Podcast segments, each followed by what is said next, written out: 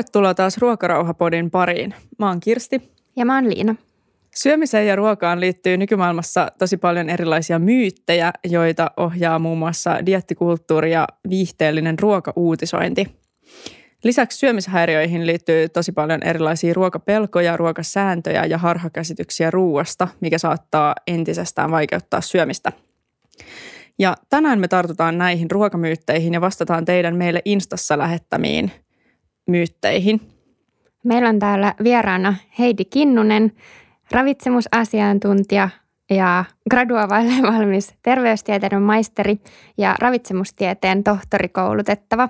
Tervetuloa Heidi. Kiitos, kiva olla täällä. Ihanaa, että saatiin sut vieraaksi ja päästään tekemään tämä jakso. Tuntuu tosi tärkeältä, koska huomaa, että ravitsemuksesta ihmisillä on tosi paljon virheellisiä käsityksiä. Liikkeellä on paljon harhaanjohtavaa tietoa. Niin... Jep, ja osa näistä leviää aika voimakkaasti syömishäiriötä sairastavien keskuudessa, koska helposti otetaan esimerkiksi viihdeuutisoinnista erilaisia vinkkejä ja sitten omaksutaan ne osaksi omaa ruokavalioa. Ja osa näistä myyteistä, joita me käsitellään tänään, on myöskin otettu tällaisista syömishäiriöblogeista, joissa näitä on esiintynyt. Eli innolla murretaan nyt nämä kaikki. Kyllä. Joo, siis ihana päästä noita murtamaan, kun itsekin joskus tosiaan syömishäiriötä sairastanut ja kyllä ne valitettavasti kaikki lehdet ja blogit ja kaikki mm. tällaiset ja uutiset, niin ne otti vaan niin kamalan kirjaimellisesti ne kaikki niin kuin säännöt ja uskomukset, mitä sieltä tulee, vaikka niissä ei olisi sit ollut mitään niin kuin faktaa siellä taustalla. Kyllä, joo. joo. Ja se on musta tärkeä pointti, että se ei ole näiden ihmisten vika, jotka uskoo näihin ja Ei. menee näistä sekaisin, koska sellaista luotettavaa tietoa ravitsemuksesta on oikeasti tosi vaikea löytää. Jep. Et mäkin tätä jaksoa varten googlailin jotain näitä myyttejä, mitä meillä on tässä käsittelyssä. Ja tulee vaan jotain, jotain yksityishenkilöiden blogikirjoituksia tai jotain fitnessvalmentajien kannanottoja, että on tosi hankala löytää semmoista luotettavaa tietoa. Jep, kyllä. Ja sitten varsinkin, kun se ruokasuhde on häiriintynyt, niin siinä on vielä erityisen vaikea jotenkin salli itselleen asioita ja sitten kun tulee tällaisia, että nämä asiat ovat kiellettyjä ja kymmenen tapaa, miten olet syönyt väärin, niin, niin kyllähän ne niinku ottaa todesta. Mm. Että se on hirveän ymmärrettävä. Haluatko ihan ennen kuin lähdetään purkaan näitä myyttejä, niin kertoa, että minkä takia esimerkiksi viralliset ravitsemussuositukset on luotettavampi lähde kuin jotkut yksittäiset yksityishenkilöt? Äh, mistä tässä nyt lähtisi liikkeelle? Ähm, ihan alkuun varmaankin se, että siellä taustalla on siis satoja ja satoja tutkimuksia, että siellä on niin kuin koulutettu asiantuntijaryhmä, joka käy läpi ne niin kuin tutkimukset ja siinä niin kuin tavallaan omassa ryhmässään, että siellä on ollut vaikka rasvaryhmä, hiilihydraattiryhmä, kasvisryhmä, ne on käynyt tavallaan niitä niin kuin läpi niitä tutkimuksia aiheeseen liittyen ja sitten ne vielä niin kuin vertaisarvioidaan, että niillä on tavallaan vielä ulkopuolinen taho, joka valvoo sitä ja sitten niiden läpikäytyjen tutkimusten pohjalta muodostetaan ne ravitsemussuositukset. Mm. Niin, että se prosessi on tosi tarkka ja Joo, huolellinen. Kyllä, mm-hmm. ja siis äh, voidaan miettiä, että jos on yksityishenkilö, joka kirjoittaa blogitekstin jostain, että joku asia on paha tai joku on erityisen superfood versus sit se, että on 700 tutkimusta. Mulla on mielikuva, että se on jotain 700 Joo. luokkaa, mitä siellä on niin kuin lähteinä siinä mm. suomalaisessa ravitsemussuosituksessa. Joo, ja se on varmaan asiantuntijanakin tosi turhauttavaa, että Mm, erittäin Vaikea saada sitä tietoa, tietoa läpi. Että tavallaan vaikka kuinka itse tarjoisi sitä niin kuin, ö, luotettavaa tutkittua tietoa, niin enhän mä voi päättää sitä, että mitä ihmiset uskoo. Ja sitten kun se semmoisen niin kuin kyseenalaisen ravitsemustiedon tarjonta on niin paljon suurempaa ja sitä usein myydään niin sellaisilla niin kuin tunteisiin vetoavilla keinoilla ja sellaisella niin kuin, äm, tarinoinnilla ja mielikuvilla, niin eihän se ole yhtä niin kuin mediaseksikästä kuin joku semmoinen, että sitruuna parantaa kaikki sairaudet, mm, tyylinen niinpä. yksinkertaistus. Kyllä. Ja eikö ole niin, että ravitsemussuositukset ottaa nykyään huomioon myöskin jonkun verran erityisruokavalioita, esimerkiksi kasvisruokavalion, että ei ole pelkästään sitä lihaan ja maitoon pohjautuvaa ruokailua siellä. Joo, siis kyllä. Siellä on erikseen ö, oma osansa niin kuin vegaaniruokavaliosta ja kasvisruokavaliosta. Ja mun mielestä siellä on huomioitu myös just urheilijat ja tavallaan niin kuin sellaiset, että, että miten niin kuin eri tavalla elävät ihmiset kuitenkin vaatii vähän erilaisia asioita ruokavalioltaan. Ja niin, sen ei kuitenkaan ole tarkoitus olla sellainen niin kuin kauhean jäykkä ohje. Se niin, niin kuin kaikkien täytyy syödä juuri näin. Niin, että Joo. se on niin kuin suositus ja mukautettavissa oleva niin jokaiselle ihmiselle. Mistä nämä suositukset voi löytää, jos haluaa löytää luotettavaa tietoa ravitsemuksesta? Ihan googlaamalla suomalaiset ravitsemussuositukset, niin sieltä pitäisi tulla niin kuin uusin, uusin versio. että ne on tuolla Eviran sivuilla, eli mikäköhän se nykyisin on, ruokavirasto. Joo, okei. Okay. Ja ei muuta kuin myyttien pariin. Tulisiko tähän pikku musa? Joku semmoinen visailumusa. Joku visailumusa, pistät juunista jälkeenpäin. se on okay. hieno idea. No niin.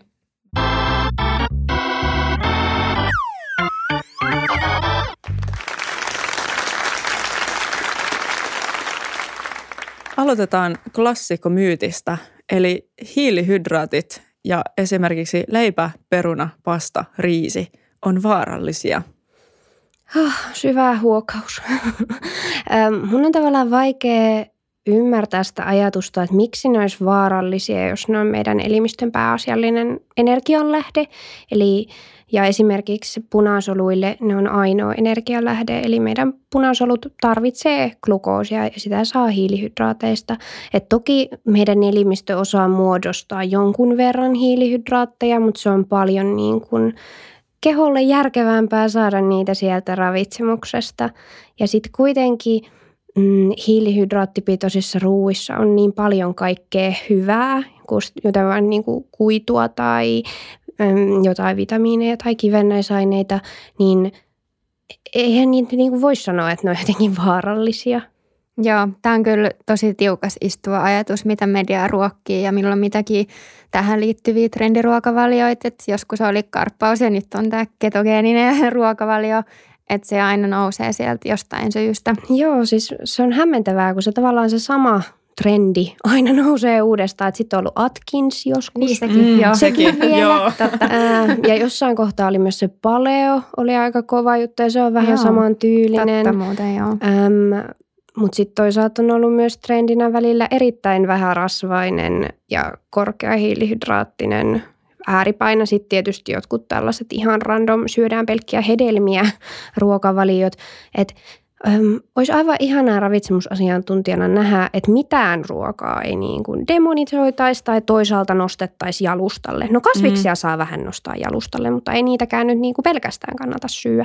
Eli että olisi kaikkia ruokia niin kuin tasapainoisesti. Ja tässä hiilareiden, niin kuin sanoit, että se on niin kuin tärkein, elimistön tärkein energianlähde, niin aika erikoista, että yksi energiaravintoaineryhmä on vaan jotenkin täysin sille bännätty, että tämä on paha. Niin. Ja sitten jotenkin proteiinit ja rasvat olisi niin kuin ylivertaisia siihen Joo, verrattuna. ja siis jotenkin, äm, ehkä siellä taustalla on jotenkin se ajatus, että ihmiset ajattelee, että ne nyt jotenkin maagisesti lihottaa ne hiilihydraatit, mutta edelleenkin se pätee se ajatus, että kun se on kyse energiatasapainosta, niin kuin loppupeleissä.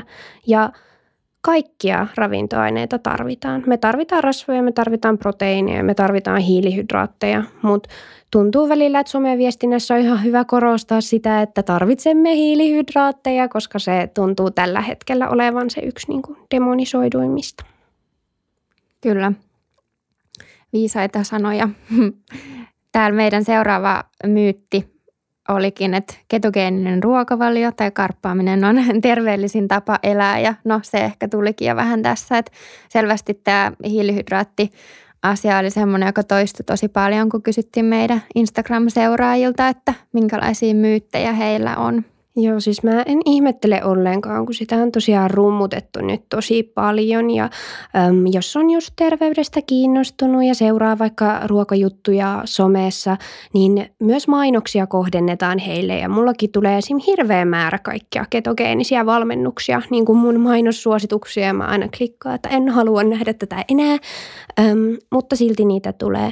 Että ketogeenisessä mä ehkä mainitsisin sellaisen erityishuomion, että käytännössä se ei mahdollista juuri mitään kasvikunnan tuotteita, pois lukien jotain vihreitä kasviksia, niin jos nyt mietitään, että mikä me tiedetään, että on terveydelle hyödyllistä, värikkäät kasvikset, hedelmät, marjat, sitten täysyvä vilja, palkokasvit, juurekset, niin ne kaikki jää siinä pois. Ja nämä ruuat on taas niin kuin erityisen tärkeitä myös suolistomikrobistolle. Et mua sinänsä huolestuttaa, että miten tämä tulee näkymään just ihmisten niin kuin suoliston terveydessä ja no, häiriintyneen syömisenä siis muutenkin, koska onhan tuossa ihan hirveä määrä niin kuin ruokaa jättää pois. Niinpä. Ja erityisesti, jos on syömishäiriöä tai syömishäiriöhistoriaa, mm. niin joku tällainen dietti, jossa jätetään iso osa ruoka-aineista pois, voi olla tosi niin kuin, triggeröivä ja aiheuttaa esimerkiksi ahmimista.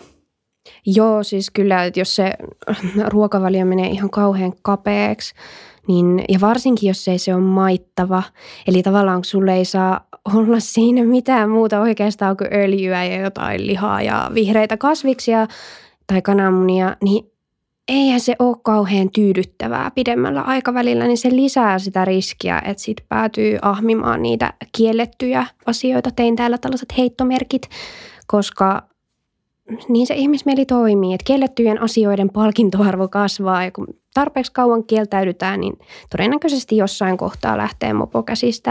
Niinpä. Ja siinä kohtaa syytetään itseä ja huonoa itsekuria, vaikka se ei nyt ole siitä kiinni, vaan siitä, että se keho toimii niin, kun siltä kielletään tärkeitä asioita. Ja varmaan fysiologisestikin se siis, niin kuin siis kyllä. paine kasvaa sitten siinä. Että... Joo, ja siis helpostihan siinä saa itsensä energiavajeeseen, jos sitä rasvaa ei uskalla kaataa niin kuin kilotolkulla sinne, mikä ei ehkä ole kauhean todennäköistä, varsinkin jos on just jotain niin kuin häiriintynyttä syömistä tai syömishäiriötaustaa, niin helpostihan se energiavajekin ajaa sitten semmoiseen ahmimistyyppiseen syömiseen. Seuraavaksi myytiksi meillä on täällä, että hedelmissä on liikaa sokeria ja niitä pitää välttää. Ei pidä. Voidaanko mennä seuraavaan? Tämä on niin kulu, kulunut myytti. Mm. Öm, hedelmissä on niin paljon muutakin kuin sokeria. Ja se on hedelmäsokeria ja kaikki se, mitä hedelmissä on, hidastaa sen imeytymistä. Eli kun se on eri asia kuin se, että me otettaisiin sokeria lusikalla suuhun – koska siellä on muun muassa sitä kuitua ja siellä on vitamiineja ja kivennäisaineita ja kasviyhdisteitä, mitkä vaikuttaa sitten eri tavalla sen sokerin imeytymiseen kuin se, että me laitettaisiin sokeria lusikalla suuhun. Näin olen nähnyt tällaisen vertauskuvan, että se on Joo. sama asia. Se ei ole sama asia. Joo, tämäkin toistuu ihan muutaman kerran siellä, siellä ihmisillä, että yllättävän yleinen kyllä – valitettavasti olen päässyt sitä murtamaan tätä myyttiä muutaman mm. kerran. Lisäksi hedelmät on ihan sairaan hyviä. Syökää mandariineja. Joo, ja siis veriappelsiineja. Mä meinasin kanssa sanoa, että joo, joo. nyt on hyvä veriappelsiinikausi. Mä en halua, että se joo. kausi loppuu ikinä. Mm, joo, ne on kyllä hyviä. Mm. No mites Heidi, lihottaako banaani? Ei. Voidaanko tehdä vaan silleen, että sä luettelet ne kaikki myytit, ja mä olen, että ei, ei, ei, ei. Ja sitten se jakso on niin kuin siinä. No siis mikään yksittäinen ruoka ei lihota. Et ei, siis, ei voida sanoa, että joku tietty ruoka lihottaisi. Ja en mä nyt keksi ihan hirveästi, että mitä siinä banaanissa nyt olisi, kun se on aika semmoinen Mä tiedän, että se on tosi demonisoitu ruoka, mutta mm. siinä on paljon myös niin kuin kaliumia ja se maistuu makealta ja hyvältä ja siinä on semmoinen kivan pehmeä koostumus ja sitä voi laittaa kaikkialle vaikka puuroon tai johonkin ihan niin pannukakkuihin ja – sitten siinä saa kivasti nopeata energiaa, se on niin kuin mukavassa kivassa paketissa mm. ja sen voi vaan ottaa mukaan. Kyllä. Se on hirveän kätevä ja kiva ruoka, niin jotenkin kurjaa, että sille on tullut semmoinen maine. Niin, joo ehkä jos joku kuulee ja ihmettelee, että miten banaanilla voi olla semmoinen maine, niin mä en tiedä liittyykö se enemmän just niin kuin syömishäiriöpiireihin Mä tämmöinen luulen, ajatus, että banaani on jotenkin hedelmistä semmoinen huonompi. Ei itse asiassa välttämättä. Mä, Mä lu- tein tästä vähän aikaa sitten postausta okay, viime eli, vuoden joo. puolella. Ja se oli itse asiassa yllättävän yleinen, okay, koska siis varsinkin jossain tällaisissa nettivalmennuksissa tai tuollaisissa mm. saattaa olla, että banaania ei saa syödä saman verran kuin muita hedelmiä tyylisiä ohjeistuksia. Oh, okay. Niin tulee juontaa juurensa varmaan sieltä. Joo, mä luulen, että banaani on tosi yleinen semmoinen ruokapelko, niin kuin esimerkiksi syömishäiriöisten keskuudessa. Tosi monet ystävät, jotka on esimerkiksi sairastanut, mutta on toipunut, niin sitten vielä pitkän sen toipumisen jälkeen, niin jotenkin se banaanin pelko on jäänyt. Ja siis se banaani on hedelmä. Niin, siis kyllä. Se on banaani. Se ei ole mitään, niin kuin monesti kuulee, että se on sellaista höttöhiilaria, mutta se on, se on siis banaani. Se on ihan niin kuin, se on hedelmä. Mm, kyllä. Härsyttävää. Seuraavaan myyttiin. Sokeri on aina vaarallista ja se addiktoi. Hmm, mistä sitä lähtisi liikkeelle?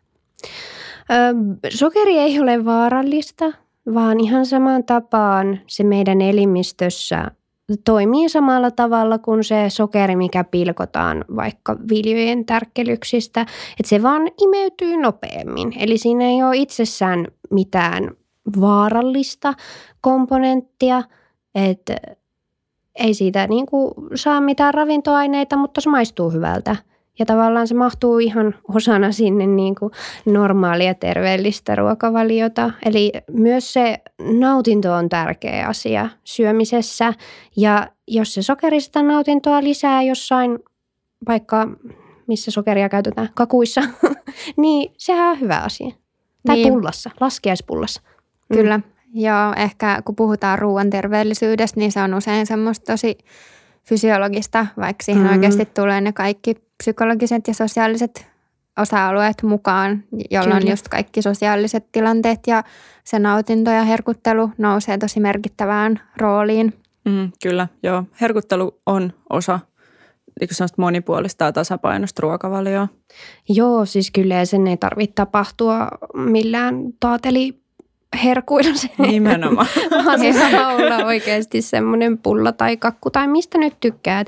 Kyllä mäkin joskus syön jotain taatelipalloja, mutta ei niin ole tarkoitus tavallaan korvata sitä, että jos mä meen kakkukahveille ystävän kanssa, niin ei se ole niin kuin se hetki, missä tehdään joku taatelikakku, vaan niin kuin kaikki mahtuu sinne. Mm. Oli sokeria tai jotain muuta.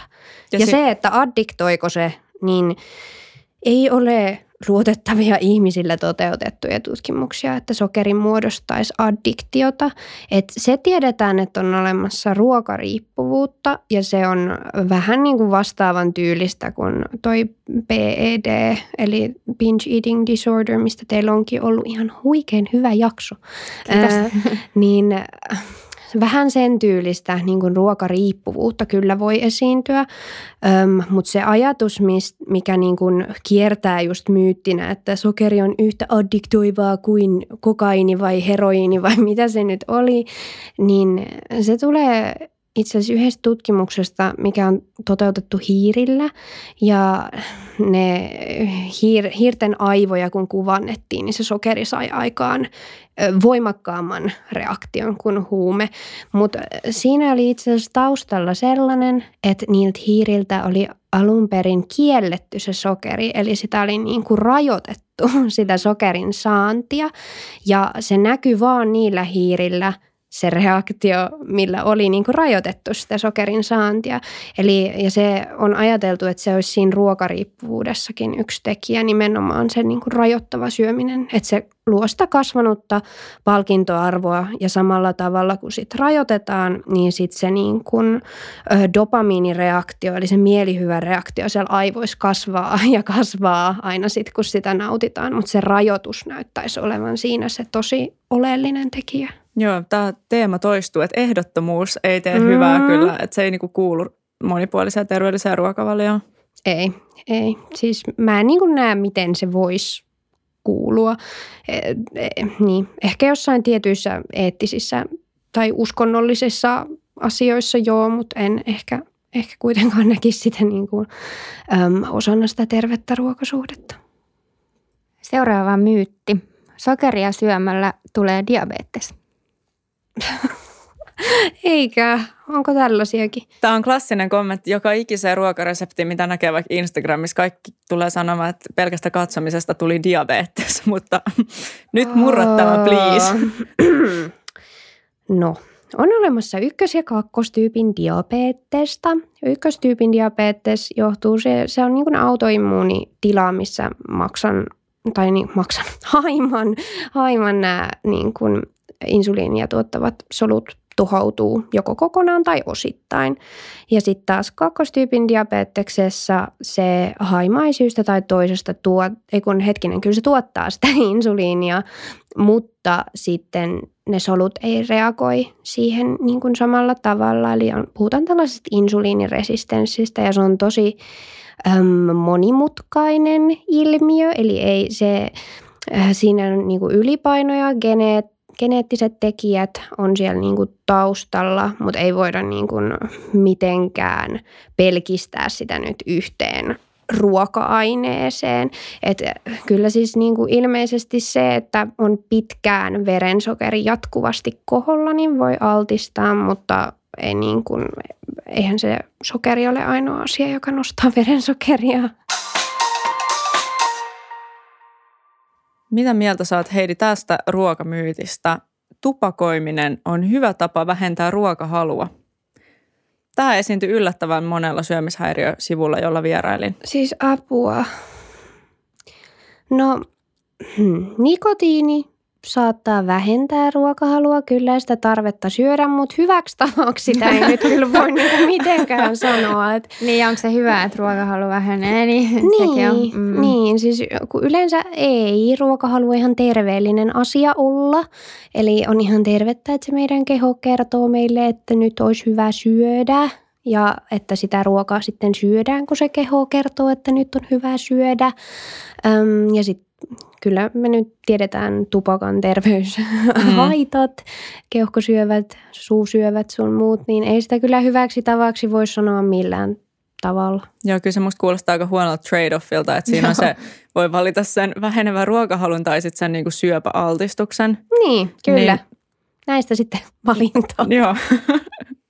Ehkä tästä pääsee, päästään seuraavaan myyttiin, joka on semmoinen, että terveellinen ruokavalio on yhtä kuin vähäkalorinen ja mahdollisimman kevyt, joka liittyy jotenkin ehkä tähän tupakka-ajatukseenkin, että se olisi, sillä olisi joku itseisarvo, että syö vähemmän.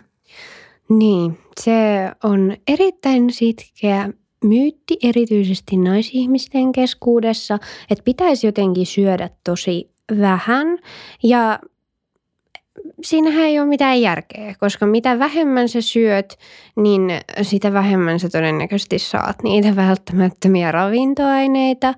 Öm, ja se yleensä vaikuttaa kielteisesti myös siihen niin kuin nälän ja kylläisyyden säätelyyn. Eli sit voi tulla just sitä niin kuin, äm, ahmimistyyppistä hallitsematonta syömistä, kun on vaikka just pitkään tosi vähäisellä syömisellä ja sitten se elimistön nälkä kasvaa ja se on ihan luontainen reaktio sitten haluta sitä energiaa nopeasti ja paljon – ja sitten tosiaan, kun jos ruokamäärät on tosi pieniä, niin se vaikuttaa muun muassa suoliston toimintaan. Ja tavallaan kun se tuo suoliston toiminta häikkää, niin sitten voi tulla kaiken näköisiä vatsaongelmia. Ja tosiaan sitten, kun niitä ravintoaineita ei saa ihan, jos jos syö liian vähän, niin sieltä ei saa kaikkea, mitä tarvii. Mutta onneksi diettibisneksellä on tähän ratkaisuna aina kaikki lisäravinnepillerit. Totta. Ja eikö ole niin, että aliravitsemus vaikuttaa myös psyykkiseen hyvinvointiin? Vaikuttaa. Siis Joo. erittäin vahvasti, että se on aika vahva yhteys masennukseen ja ahdistukseen, jos en ole ihan väärin ymmärtänyt. Mm. Ja aliravitsemustila ilmeisesti voi olla, vaikka ei olisi alipainoinen. Joo, siis jos, jos ei saa tarpeeksi kaikkia niin ravintoaineita, niin se voi kehittyä. Tästä täytyy kyllä sanoa, että ei kannata nyt alkaa stressata niistä omista ravintoaineista, että ne kehittyy kyllä sitten niin kuin pidemmällä aikavälillä ne vajeet, että mä itse olin just silloin aika sellainen obsessoiva tyyppi, niin tavallaan olin ehkä vähän just pakkomielteinen niistä, että saa tarpeeksi ja sopivasti kaikkea, niin niitä ei silti tarvitse mitata tai mitään sellaista niin kuin äm, hirveästi laskeskella. Niin, eikä varmaan puhuta ihan mistään semmoisista viikkotason asioista, ei. just, et vaik, ei. tai et ei ole väliä, että mitä sä syöt joskus yhtenä päivänä tai viikkona, tai että se on sitten se isompi kokonaisuus. Joo, siis päivähän on niinku elimistön mittakaavassa ihan semmoinen kärpäsen kakka, että siis kun se elimistön energia- ja tasapaino toimii silleen niin kuin useiden viikkojen, kuukausien ja vuosien tasolla. Että toki niin kuin jotain vesiliukoisia vitamiineja olisi hyvä saada joka päivä, mutta jos jonain päivänä ei saa, niin ei se niin kuin ole maailmanloppu. Seuraava ravitsemusmyytti on erityisesti naisten keskuudessa aika yleinen ja istuu erittäin tiukassa. Eli rasvaa pitää välttää. Ei pidä kyllä välttää, että sen takia ne on niin kuin nimeltään välttämättömiä rasvahappoja. Eli meidän elimistö ei pysty kaikkia rasvahappoja muodostaa, niin sen takia niitä pitää saada ravinnosta. Ja rasvathan on tosi oleellisia muun muassa meidän hormonitoiminnan ja ihon ja hiusten ja kaiken niin kuin rakennusaineena. Että meidän solutkin, niiden niin kuin solukalvolla on rasvoja. Eli käytännössä meidän elimistö koostuu semmoisista soluista, missä on niin kuin rasvaa jokaisessa solussa siinä solukalvolla. Me tarvitaan sitä meidän elimistön rakennusaineeksi. Seuraava myytti liittyy paastoamiseen. Tästä tuli muun muassa, että paasto puhdistaa ja pätkäpaasto on terveellistä. Mitäs mieltä olet näistä? Mm, mun tekisi mieli kieltää kaikilta naisilta se pätkäpaasto, koska se No miksei miehiltäkin, mutta siis erityisesti naisille se ei vissiin käy ihan kovin hyvin, että siitä on ihan tutkimusta, että se toimii eri tavalla naisilla ja miehillä ja se altistaa taas sellaiselle häirintyneelle syömiselle ja erityisesti sellaiselle niin kuin hallitsemattomalle syömiselle, äm, varsinkin jos se on sen tyylistä, että aamusta niin kuin jatketaan tavallaan sitä yöpaastoa. Äm, Aamupalaanhan nimi englanniksi on breakfast just sen takia, että rikotaan se paasto, saadaan katkaistua se paastotila ja se elimistön niin kuin, äm, hajottava tila ja saadaan ruokaa koneeseen, jaksetaan jne. Terveysvaikutuksia, no niitä spekuloidaan, mutta ei ole luotettavaa näyttöä kyllä ihmisillä. Tosi paljon niitä on jossain koeputkissa tehty niitä tutkimuksia, mutta kuten tiedämme, koeputkessa tehty tutkimus ei ole sama kuin, että se tapahtuisi ihmisessä. Ja tosiaan mä itse näen nämä niin kuin psyykkiset ja sitten syömiskäyttäytymiseen liittyvät asiat niin oleellisina, että jos niiden häiriintyminen on siinä riskinä, niin ei se ole niin kuin sen arvosta.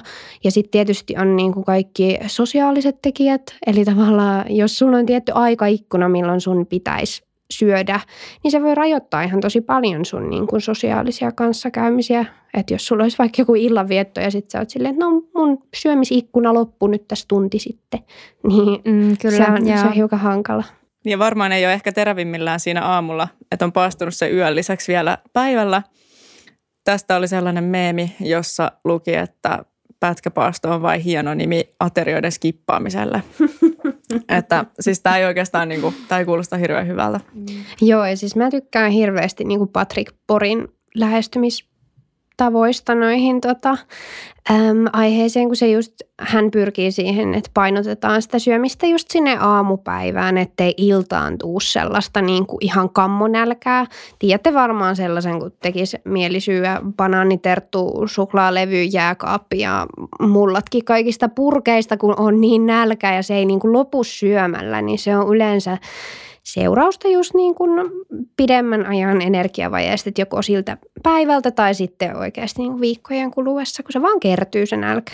Miten tämä ajatus vielä, että elimistö kaipaisi paastoa puhdistautuakseen? Äh. Onko munuaiset turhat?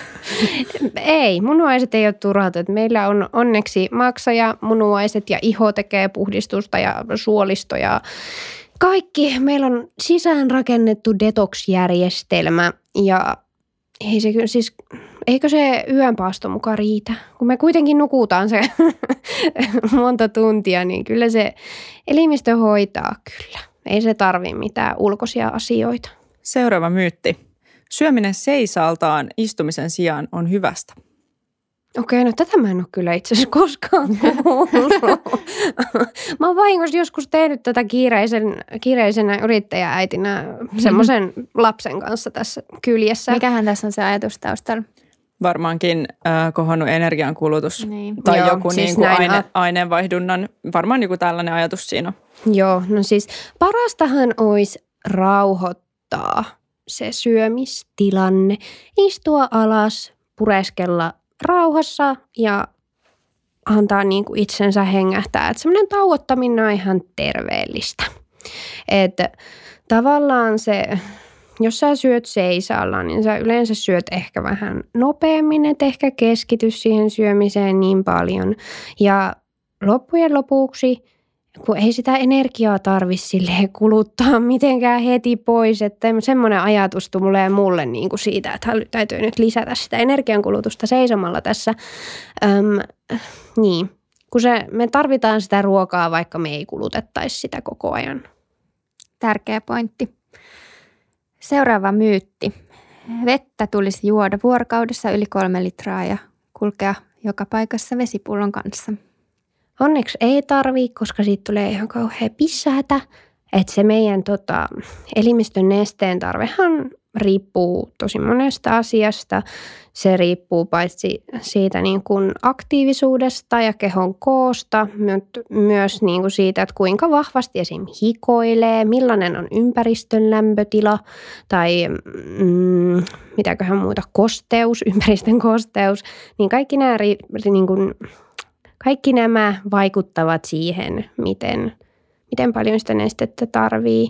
Ja sitten ihan se, että minkä verran syö vaikka nestepitoisia ruokia. Et jos syö tosi paljon keittoja ja puuroja ja smoothieita, niin ei siihen nyt kolmea litraa vettä niin kuin kaupan päälle tarvita. Et se yleinen suositus on semmoinen niin kuin, äm, litrasta puoleentoista. Ja sitten jos liikkuu ja hikoilee paljon, niin sitten vähän enemmän, mutta tähän lasketaan myös sit niin kuin muut nesteet kuin vesi. Mm, ja, joo. Kyllä. Tai veden juominenkin on semmoinen ehkä viime vuosina trendannut asia. Että... Mm, kyllä. Joo, ja siihenkin liitetään kaikkia ihmeen puhdistavia ominaisuuksia kyllä, ja kyllä. muuta, mutta loppujen lopuksi on vain yksi meidän perustarveet. Elimistö tarvii nesteytystä, mutta ei se mikään ihmeaine ole sekään. Yleensä se keho myös ilmoittaa siitä, että jano on sellainen juttu, joka yleensä aika hyvin kertoo, että pitää juoda. Kyllä. Seuraava myytti on varmaan sellainen, jota monet esimerkiksi syömishäiriön sairastuneet on varmasti joskus ajatelleet.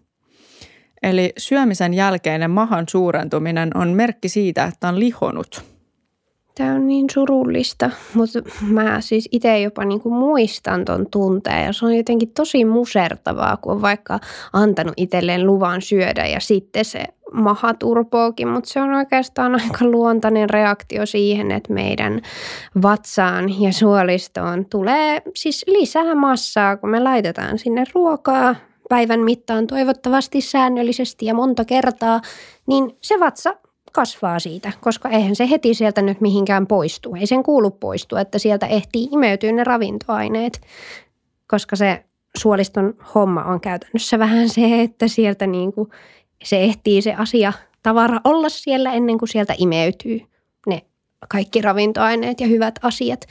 Niin sen vatsan kuuluu näyttää erilaiselta eri vuorokauden aikoina ja sillä ei ole niin kuin lihomisen kanssa mitään tekemistä. Et eihän se niin kuin ruoka edes siirry meidän elimistön käyttöön heti, vaan siinä kestää aikaa. Eikä se lihominen tapahdu päivän tai edes viikon säteellä. Et se, niin kuin, se on pidemmän ajan prosessi, se painon, painon nostaminenkin. Niinpä. Ja painon nousu ei aina ole huono asia. Ei todellakaan.